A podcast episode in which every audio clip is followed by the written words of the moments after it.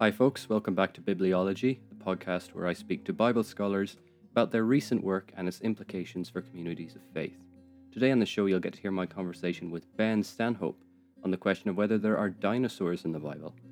Ben has a degree from Southern Baptist Theological Seminary and a master's in manuscript cultures from the University of Hamburg. He has written, amongst other topics, on ancient cosmology and ancient Israelite archaeological inscriptions this conversation is born out of Ben's recently published book, Misinterpreting Genesis How the Creation Museum Misunderstands the Ancient Near Eastern Context of the Bible. A link to the book is available in the description, and I would highly recommend it. I think it's a very important book for highlight, highlighting how certain methods of interpreting the Bible can be quite problematic. If we're really seeking to understand the cultural context of this wonderful book we call sacred.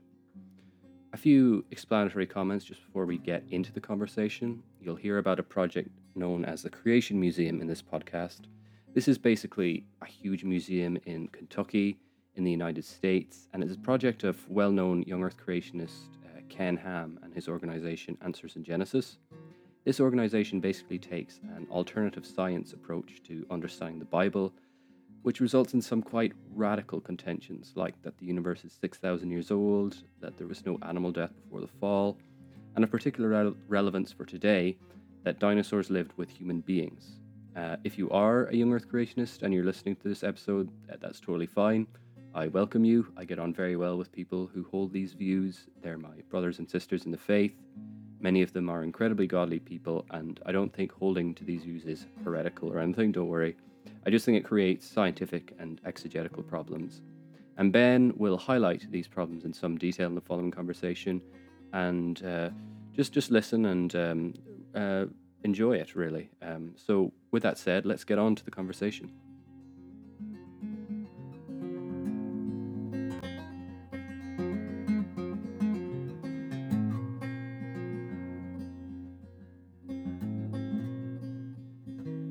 Hello, Ben. Welcome to the show.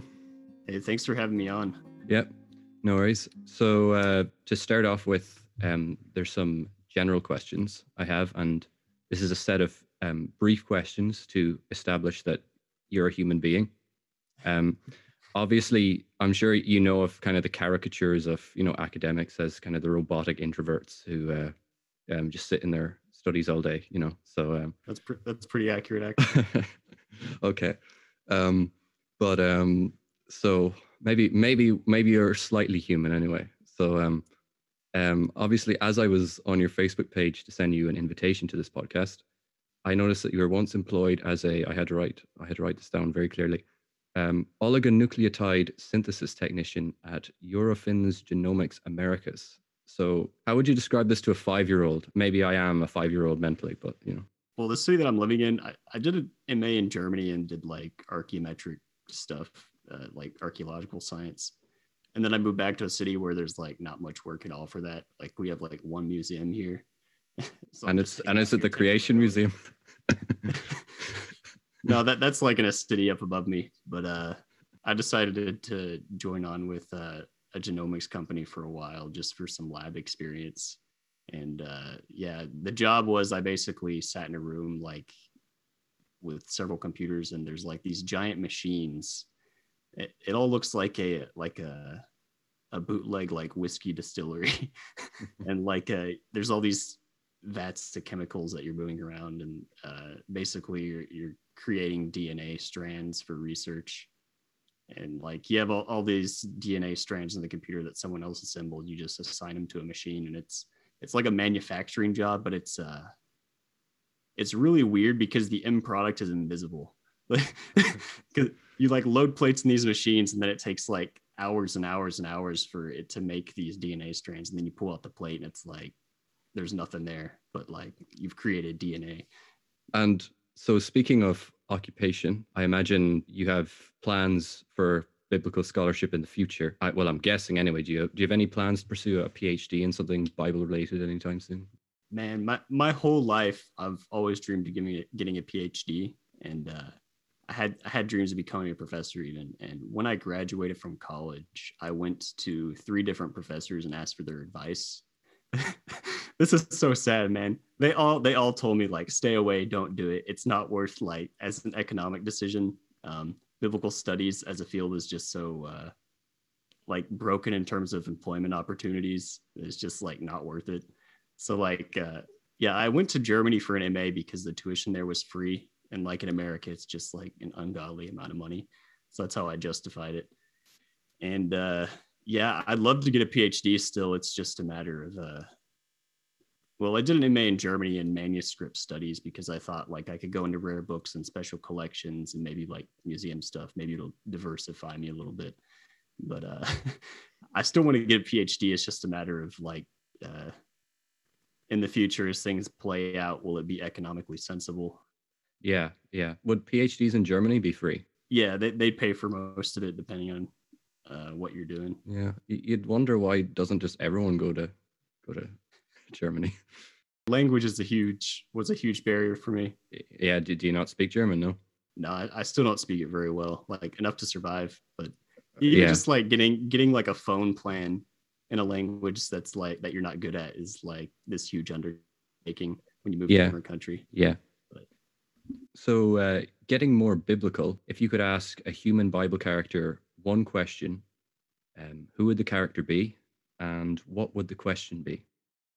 I'm sure a lot of people, like most people, would have all these profound questions for Jesus or Saint Paul, and I probably, I probably should put more thought into it and, and, ask them something. But I, the the one thing that my mind jumps to is uh, the scribes that wrote Genesis five, the genealogy in it, is uh, that text. I probably spent you know just a collective like insane amount of hours trying to figure it out because uh so it has like the the ages of the patriarchs and the ages that they died and the ages that they had sons and the numbers are like very mathematically symbolic and formulaic you know that there's some type of formula going on um and then every single uh, major text tradition that we have so like the septuagint the samaritan pentateuch and the masoretic text they all disagree wildly on, on how old these people were. Uh, so there's a question of like why is this so fluid when other parts of the bible like are very are pretty much very very stable? So i just want to know what they were doing there. Uh, what was their motivation? I just want to like uh, we know there's uh, a text called the sumerian kings list which lists the age of the sumerian kings and scholars have noted there's all sorts of parallels with how those numbers function as to how the genesis numbers function so there, there's something going on there, but no one in biblical studies cracked the code. I do have a chapter on in the book where I offer a lot of different theories and explanations for some of it, but that obviously forms a nice segue into talking about your book. So um, I don't have a physical copy here. I just have it on Kindle, but um, it's called uh, Misinterpreting Genesis: How the Creation Museum Misunderstands the Ancient Near Eastern Context of the Bible, and it it is really really good. So fair play. I suppose the first question I'd want to ask about is that so we often hear that creation science, as found at organizations like Answers in Genesis, is almost non existent in the scientific community. Would you say it's similarly non existent in the world of biblical scholarship? And if so, I'm curious, you know, if it is, why would you devote time to um, debunking it? For the second part, like I often seriously do feel weird that I'm debunking it but the reason why I go after it, I guess, is that I spent so much of my life as a hardcore young Earth creationist, and I know like how uh, important it is to people, just because it's an element of my personal past. but uh, some of some of their theories are just so wild. Like they think that dinosaurs, some aquatic marine reptiles used to breathe fire because Leviathan did, for example. In terms of like the the first part of your question, it's interesting that uh, among like theologian types so if you go to like a seminary, for example, where people are trained to be pastors, there are a tremendous amount of PhD scholars that are young Earth creationists. At least there, there were at my seminary, for example. I graduated from the Southern Baptist Theological Seminary. So here's the thing: like in professions where people are training for like ecclesiastical functions and to be pastors, if you go read the course catalogs of these seminaries, like and how people are trained, they're not typically trained very well in how to interpret the Bible in its ancient cultural context. Like they just don't take that many courses in that type of a subject. And part of that's like totally understandable because they need to be learning practical aspects of like how to run a church and and they're learning a, bunch of church history and sort of philosophy and that sort of thing but uh, i would say once you get into fields that are specifically about the nuts and bolts like interpretation of the Bible and like its ancient context. So like Egyptology uh, or Assyriology or Semitics.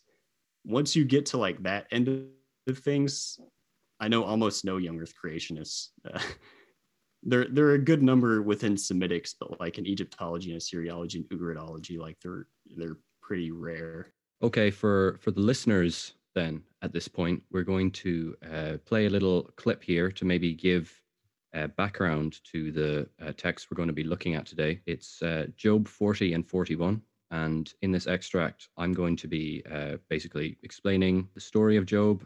And uh, then we're going to hear Ben himself reading out the passages in question, which lead a lot of young Earth creationists to think that there are dinosaurs in the Bible. So let's see how this goes.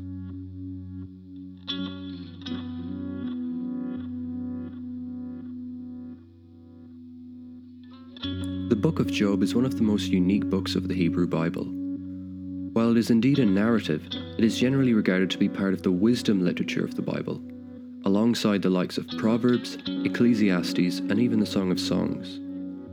Job is a beautiful, poetic exploration of the problem of suffering, framed in terms of the story of the title character, who loses all that he has, even his children, and he's brought to the pit of despair as he contemplates the reason why God has allowed him to suffer. Is it because he has sinned? Or does God not care? Those are a couple of suggestions made by Job's friends, but he finds these answers to understandably be less than satisfactory. Towards the end of the book, he demands that God appear to him and explain himself. And God obliges, manifesting himself in the form of a dramatic storm cloud. And as he addresses Job, he describes two great creatures in detail in order to emphasize his sovereignty and power over creation. These two creatures are called Behemoth and Leviathan, and they are described as follows Job chapter 40, verses 15 through 24, the English Standard Version. Behold Behemoth, which I made as I made you. He eats grass like an ox. Behold, his strength is in his loins, and his power in the muscles of his belly.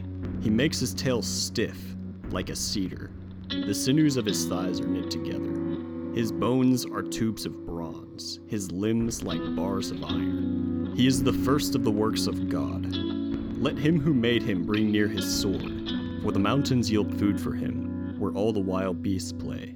Under the lotus plant he lies, in the shelter of the reeds and in the marsh. Job 41, the English Standard Version. Can you draw out Leviathan with a fishhook? Can you fill his skin with harpoons or his head with fishing spears? Around his teeth is terror. His back is made of rows of shields, shut up closely as with a seal. His sneezings flash forth light, and his eyes are like the eyelids of the dawn. Out of his mouth go flaming torches, sparks of fire leap forth. Out of his nostrils comes forth smoke, as from a boiling pot and burning rushes. His breath kindles coals, and a flame comes forth from his mouth. Though the sword reaches him, it does not avail, nor the spear, the dart, or the javelin. He counts iron as straw, and bronze as rotten wood. His underparts are like sharp pot shards. He spreads himself like a threshing sledge on the mire. He makes the deep boil like a pot. Behind him he leaves a shining wake. On earth there is naught his like, a creature without fear, he is king over all the sons of pride.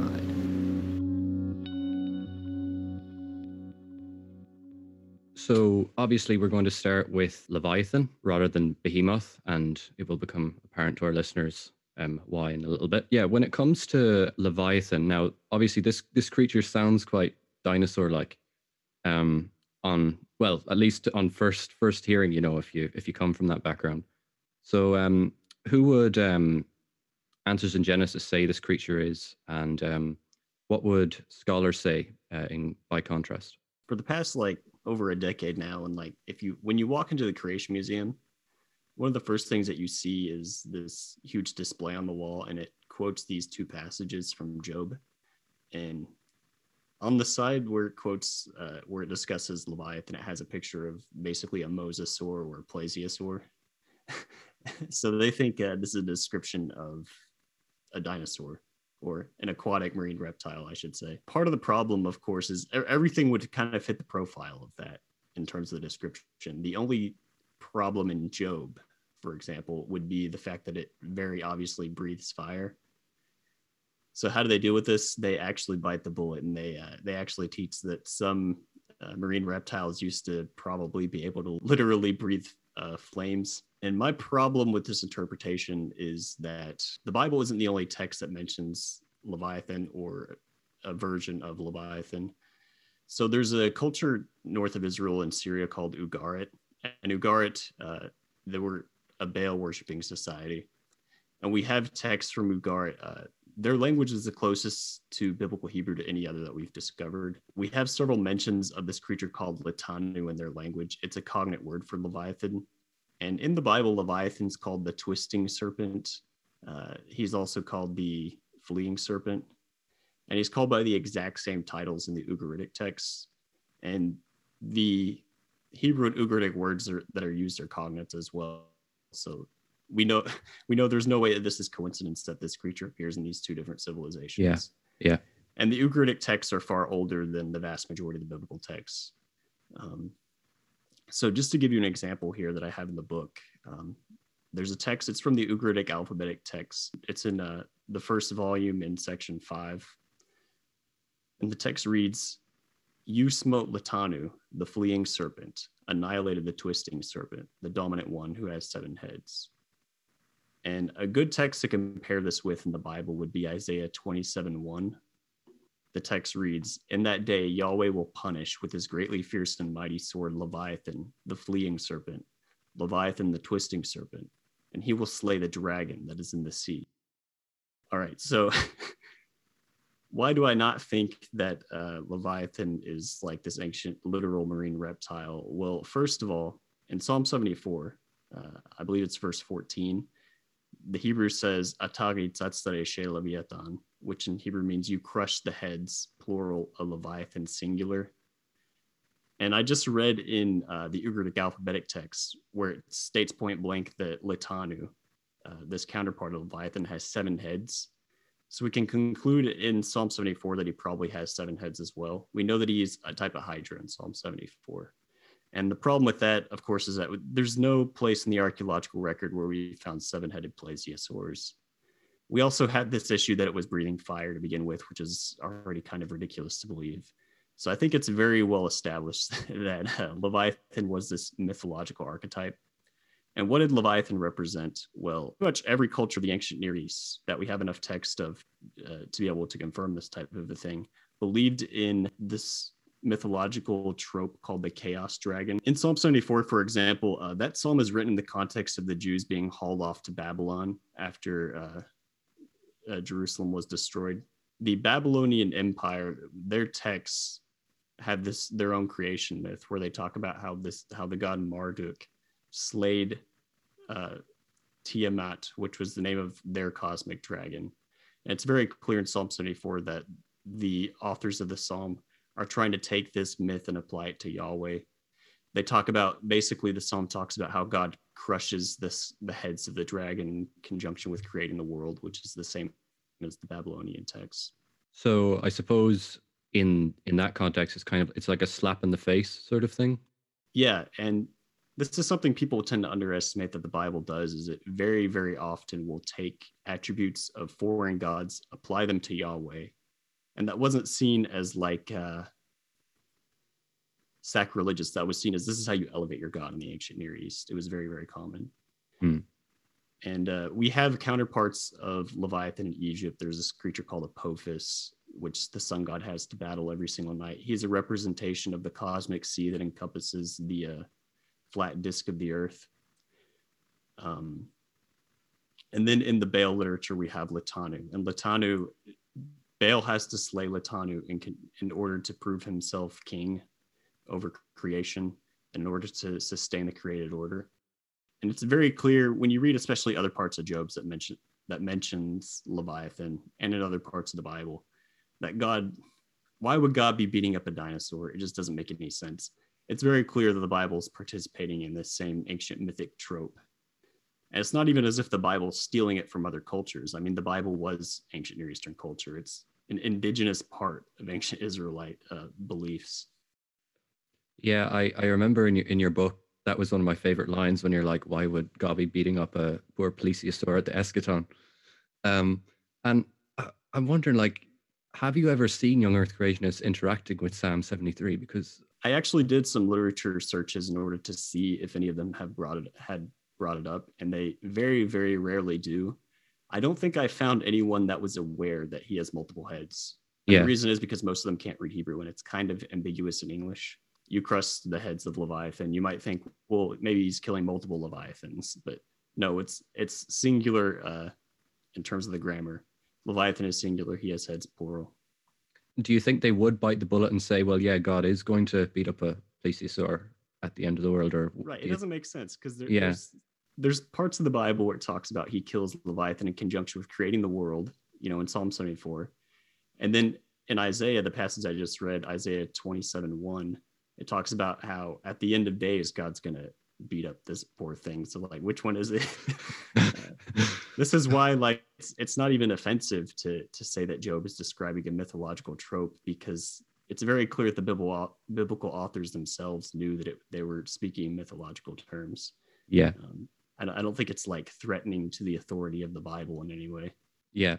So you're obviously you're describing a chaos dragon here in in your analysis. So perhaps um, the young Earth creationist, if he granted your analysis, um, he could respond that the problem's only been kicked down the road because you have to consider why there are these dragon-like creatures in ancient mythology. Maybe they actually existed, you know.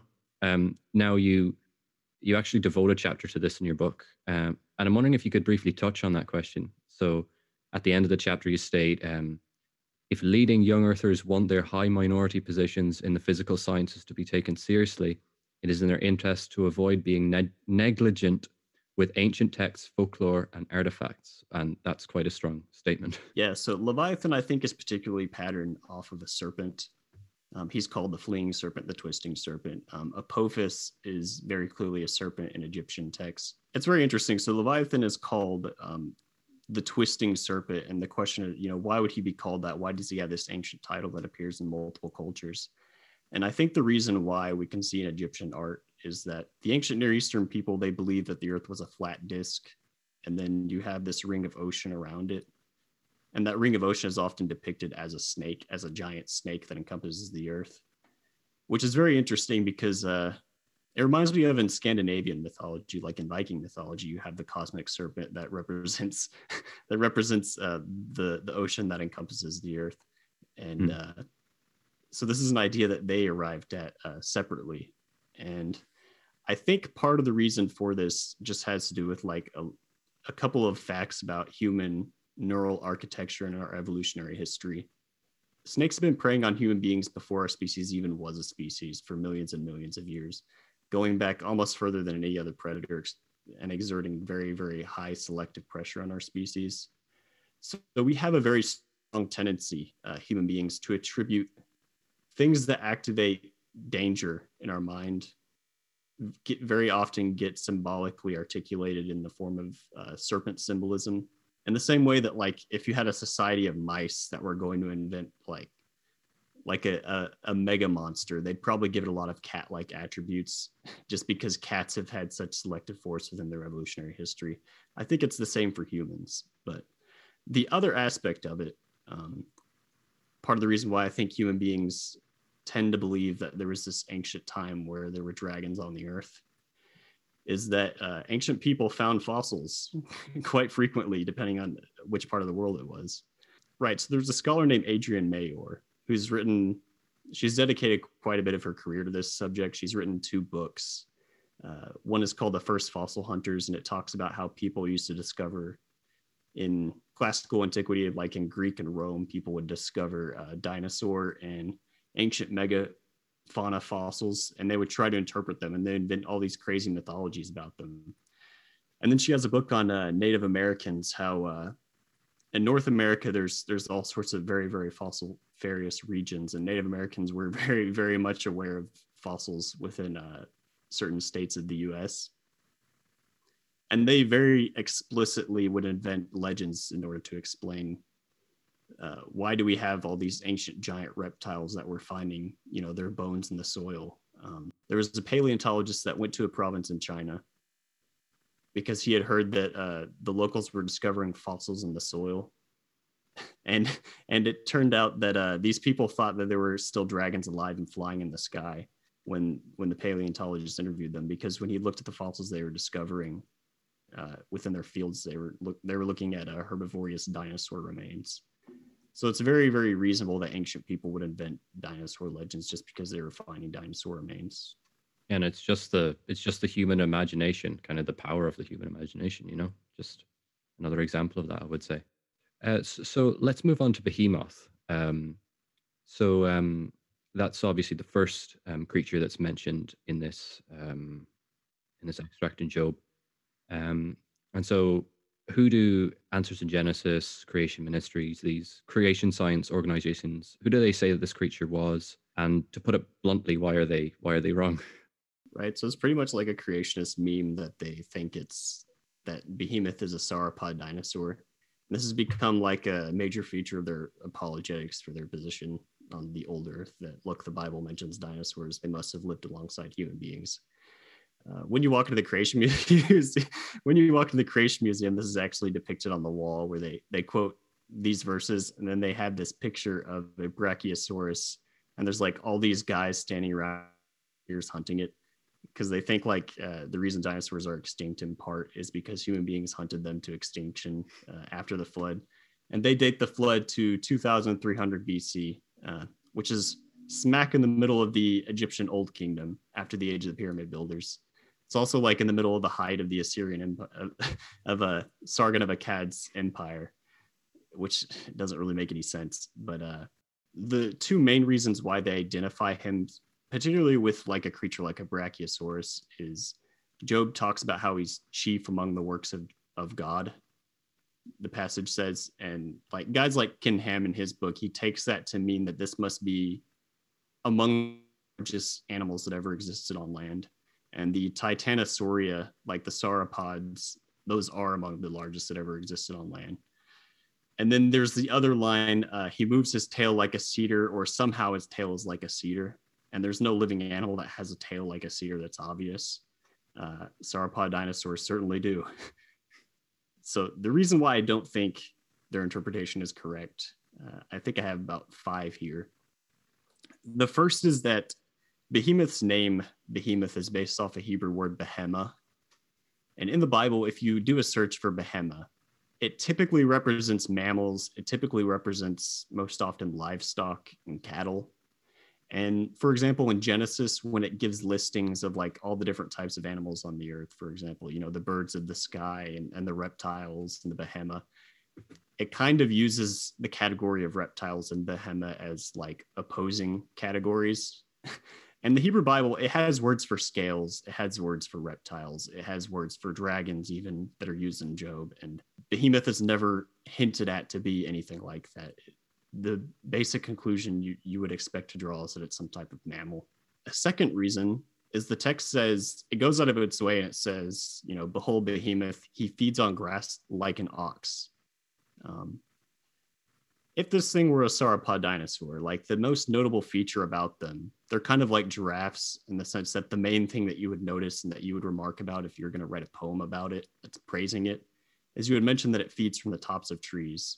Uh, to say behold you know a sauropod that feeds on gra- on uh, grass like an ox is kind of like ironic. It's not something that you would expect at all. It's the opposite of what you would expect. Third reason is that this thing has testicles no way i think according to the hebrew so in job uh, chapter 40 verse 17 when the text says he stiffens or extends his tail like a cedar that line is in couplet parallel with the next line that says that the sinews of his thighs are knit together. This Hebrew word thighs, uh, it's pachad in Hebrew, and it's pretty rare in the Hebrew Bible when it's used in this sense. But we know its meaning uh, from Aram and, some, uh, and an Arabic cognate. And in other texts, means the testicles. So the translation thighs is correct. I'm not challenging it, but it, it was used euphemistically in Semitic culture, it refers to the testicles. um, Oh dear. this is why in the old in the old King James translation, it literally translates this the sinews of his stones are knit together. And then in the Latin Vulgate, it translates the term as testiculorum.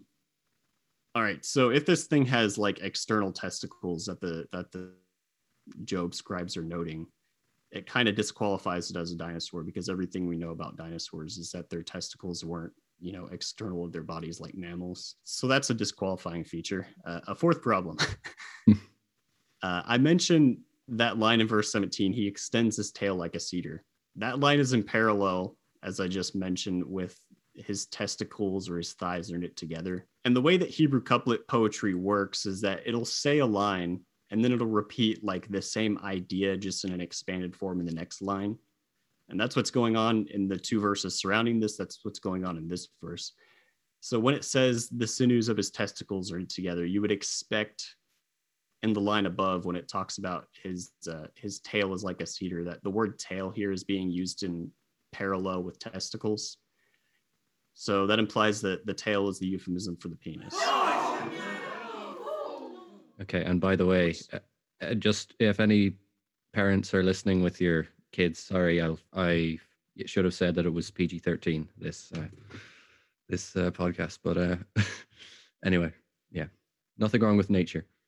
we could talk about that a little bit uh, a little bit later but uh, a fifth problem that i have is uh, we just talked about leviathan leviathan it's very very secure that, that that he is sort of this cosmic archetype like of a mythical nature and because behemoth and leviathan are in literary dyad like they're kind of like twins in a sense and christians and jews have always interpreted them in that way then that kind of implies that because Leviathan is mythological, Behemoth is probably mythological as well.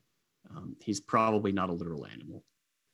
Okay, So there's five problems that I have. Yeah. and so and so, what would you, if you were to summarize in one sentence, what you think Behemoth actually is? Would you say it's some other personification of chaos, like Leviathan, that sort of thing, or It's hard to be sure what he's a personification of, but I think he's. I don't, I don't like to to use the word deity like people that that confuses people and probably offends them. But I mean like uh he's he's a creature of the same mythological like cosmic nature as Leviathan most likely, and there's very ancient Jewish uh, traditions of interpreting him in this manner.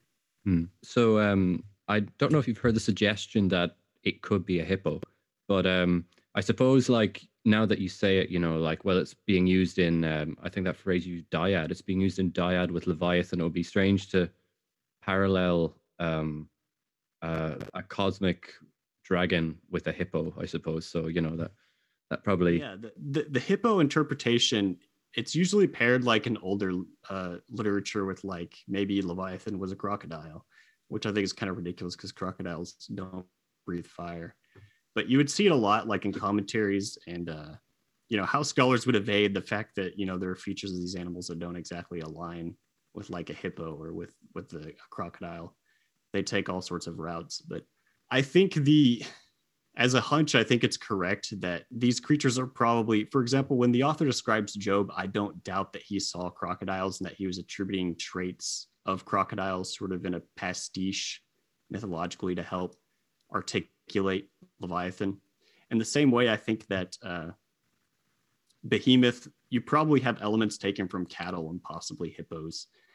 And Behemoth, I don't think that he is an ox. I don't think that he is a bull, but I think that he's he's got the elements of a bull. Um, he's a bit, he's essentially modeled after a bull, but he's like a mythological creature onto his own. He's not a literal like bull like you would see in a field. I suppose if it was a if it was a hippo, you'd probably expect some reference to it um, having pink milk. I don't know if you knew that about hippos, but they I did Yeah. not. they actually have pink milk. Yeah, but don't be tempted to think you have a strawberry milkshake anyway. So um, I have a I have an article here from uh, Paul Price from uh, Creation.com, and that would be a very kind of a linked organization, I suppose, with Answers in Genesis and the Creation Museum, as as you say, and um, he's aware of your views about Behemoth, and he has some things to say in an article entitled responding to liberal scholarship on Behemoth. So, just to get this out of the way first, uh, Ben, are, are you a liberal scholar and do you wish to undermine the Bible with your work? Uh, no, on both counts. Uh, I think he's misused the term liberal. Um, liberalism, like liberalism in terms of like theology, is actually a very technical, like historical system of doing theology.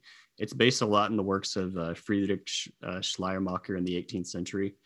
So it's like evangelicals in particular, they tend to confuse like political liberalism and like progressive Christianity with like this this historical theological system.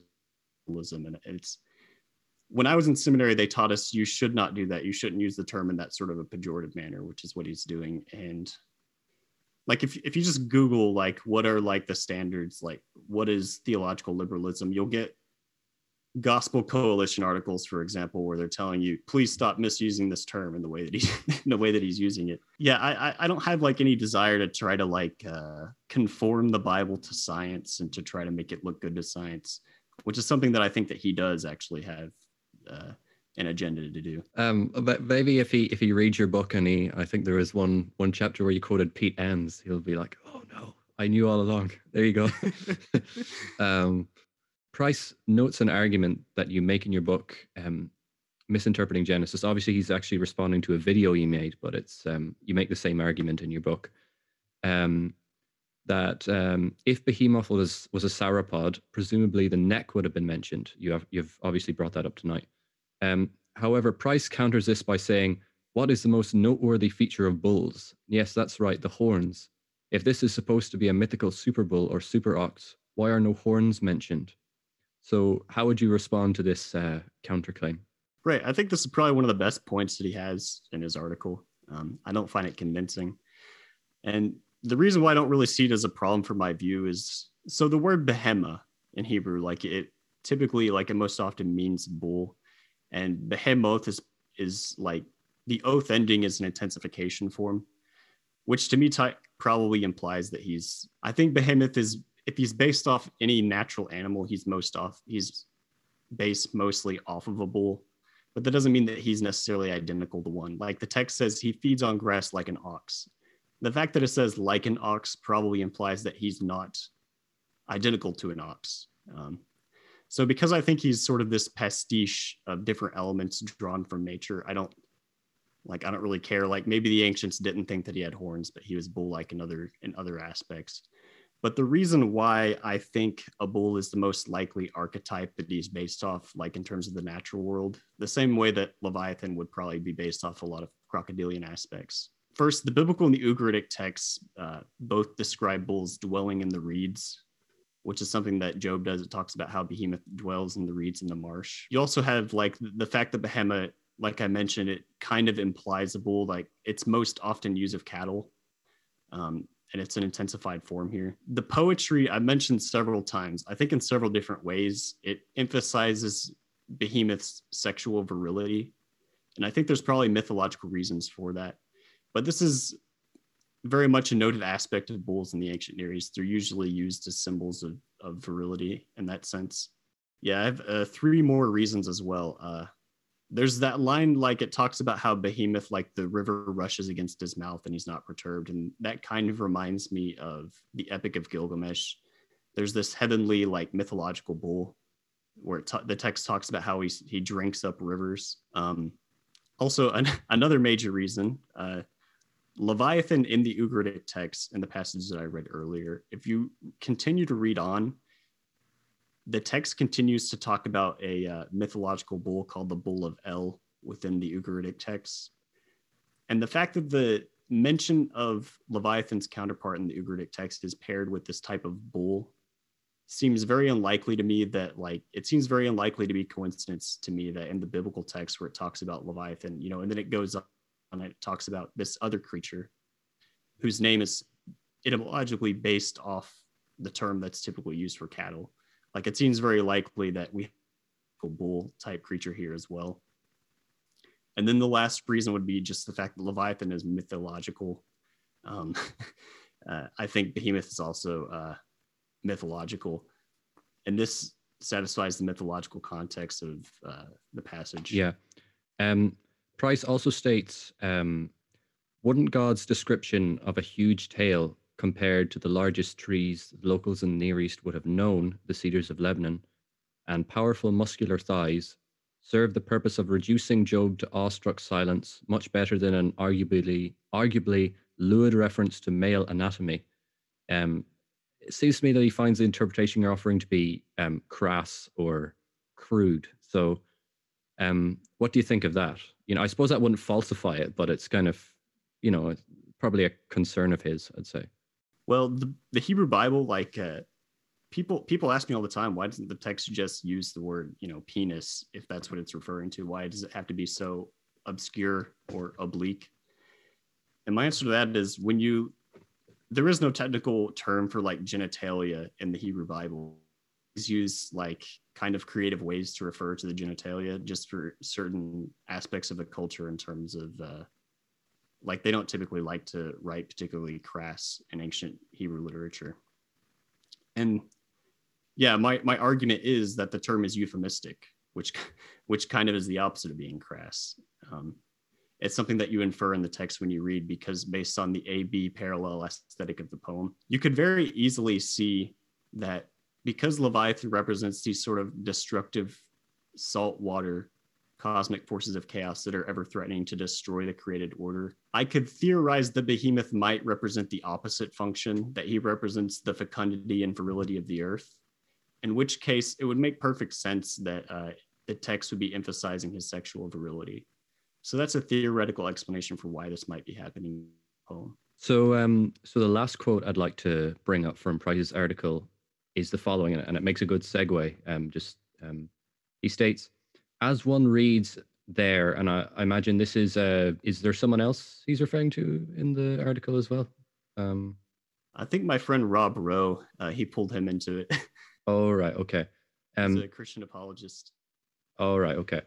Um, so as one reads their Walton-like appeals to later extra-biblical sources, it can scarcely be missed that the tendency among academics to want to read the Bible through the lens of pagan literature is very much in vogue.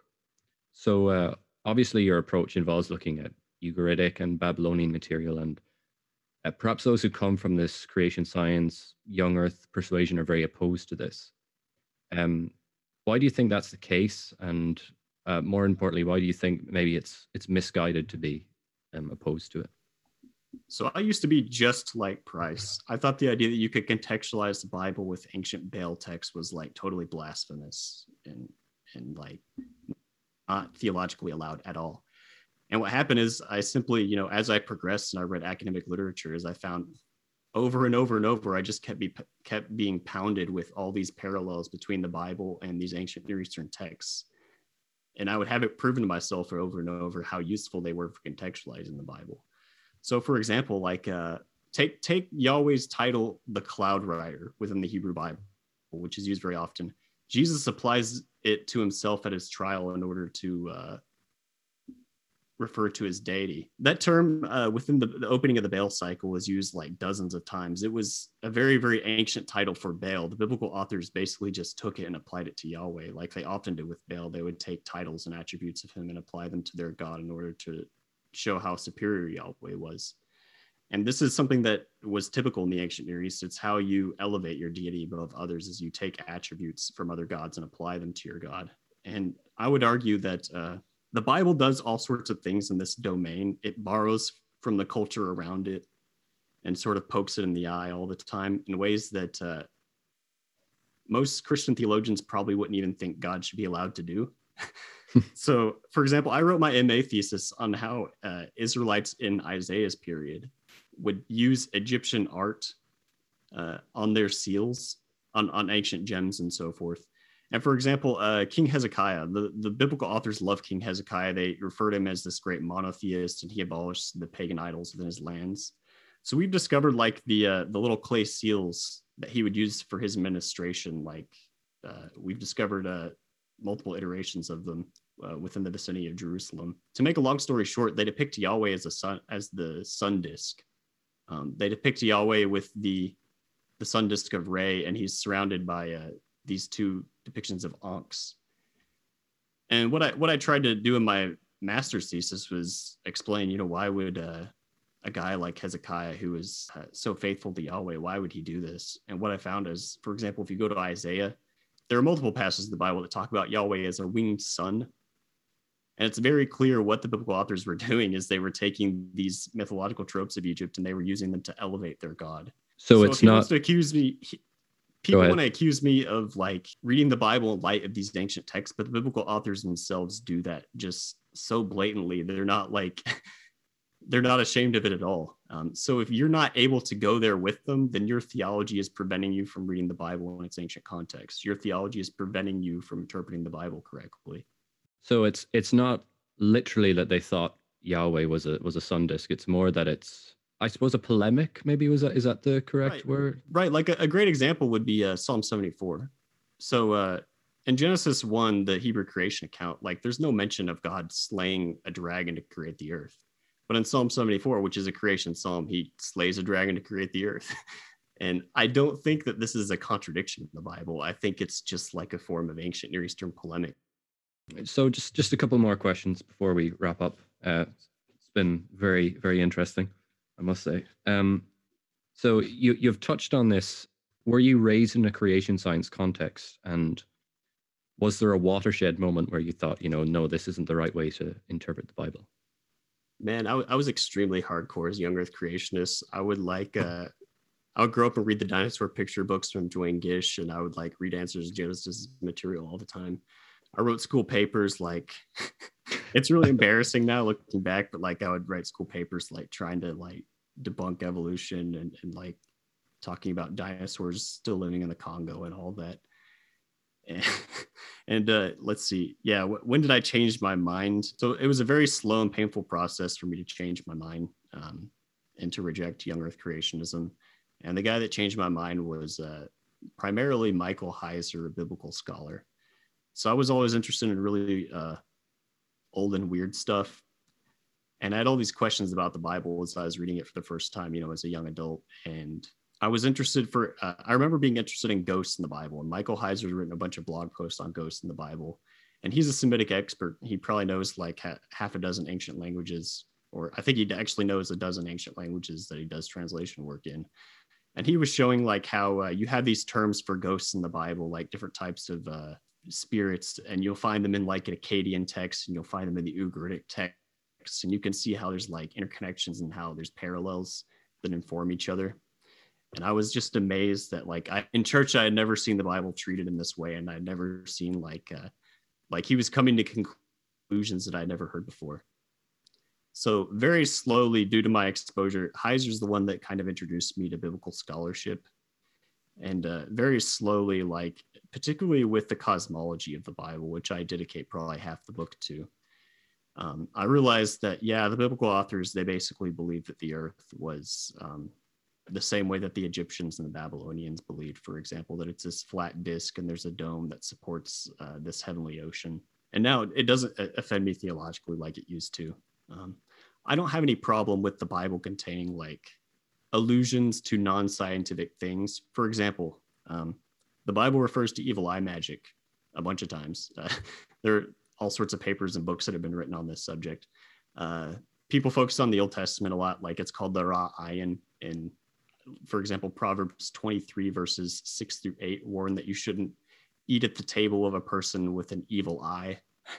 Uh, you have Mark 7, uh, verses 21 through 22. And that text just point blank says uh, it refers to the evil eye, the ophthalmos poneros in Greek. So you have that. You have the fact that the biblical authors they believe that kidneys are in some sense serve the function of the brain. They didn't know what the brain was in ancient Near Eastern cultures they thought that like uh, kidneys were kind of the seat of the human consciousness and like i said i spent half the book on cosmology so yeah it just doesn't offend me that the biblical authors are allowed to speak like ancient people with ancient beliefs in that sort of a sense Um, so it was a. It wasn't that there was one moment where you realized it was. It was gradual for you, I suppose. yeah so, so i can't blame people that think that i'm a heretic and a liberal and everything because I, I would have said the same if i was in their position years ago Yeah. it's, yeah. it's a very slow process Yeah.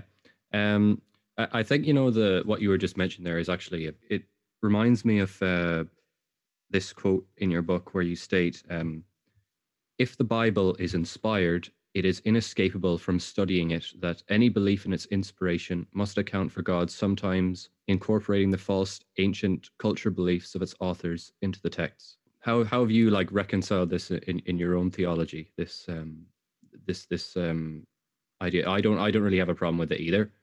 Um, but I'd be curious to know how you have um have you have reconciled it in your own understanding. Um, I no longer believe that the Bible, to the degree that it is inspired, I don't think it's inspired in, in like the way that Muslims believe the Quran was inspired. Like dictation. Like yeah. Yeah, like word for word. And I think a lot of like uh, when you actually look at them in practice, I think a lot of evangelicals basically believe that that kind of a theory of interpretation or of inspiration. There's a lot more. There's a lot more uh, ways the Bible could be inspired that you can say that things are inspired than just that very very narrow uh, way of viewing things. The problem is in the past um, because we haven't we haven't had just archaeologically speaking a lot of context for the for the Bible's world. Um, so much of our theology of, for example, inspiration is just based off of uh, philosophy, basically. Mm. And then we take that philosophy and what we think God should and shouldn't be allowed to do, and then we contort the Bible into conformity with it. And when you actually go to Semitists like for example, Mike Michael Heiser or John Hobbins, um, what they do is they go to the biblical text, they see how does it behave. Uh, they do case studies, for example, on evil eye magic in the Bible, um, kidneys in the Bible, um, the cosmology in the Bible. They start with the text and then they infer a theology based off that. And I think that's that's what I propose in the book is what we should be doing. Yeah, yeah. No, no, I, I totally understand that. Yeah.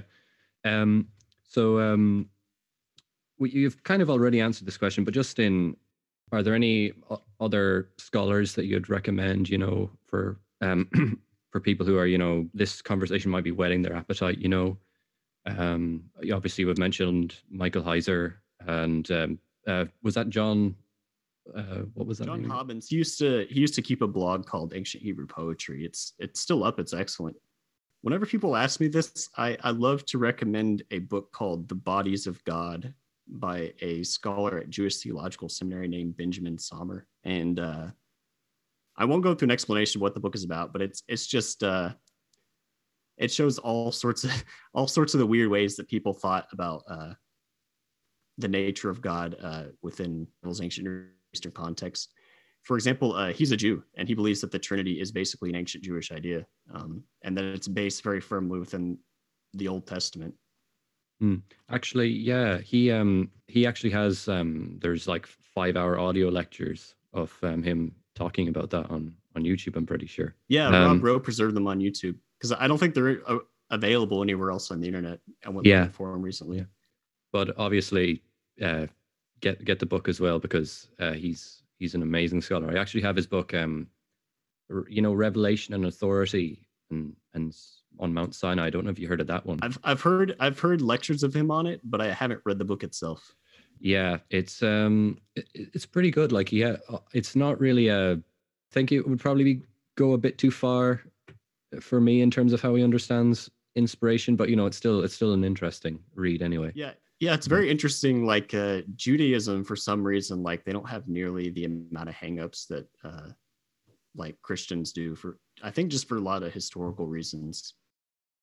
So uh, yeah, it's uh, been great to have you on, Ben. Um, just before we uh, just before we close up, um, what's your plans in terms of uh, uh, your you have a YouTube channel and all that, and do you have plans for making videos that kind of thing in the future? And yeah, right now I just plan on making uh, shorter videos so I can make them more often because right now I typically like put probably too much work into making long form ones that take me forever to get out anything. But I'm thinking about just uh, doing some like uh, popular topics in in the Bible, just covering like weird passages, for example. Yeah, you can do the the bridegroom of blood one. That would be that would be great. Yeah, that would be a great topic. I'll become a Patreon supporter if you you do that one. All right. Well, uh, thanks anyway for being on the show. Yeah, thanks.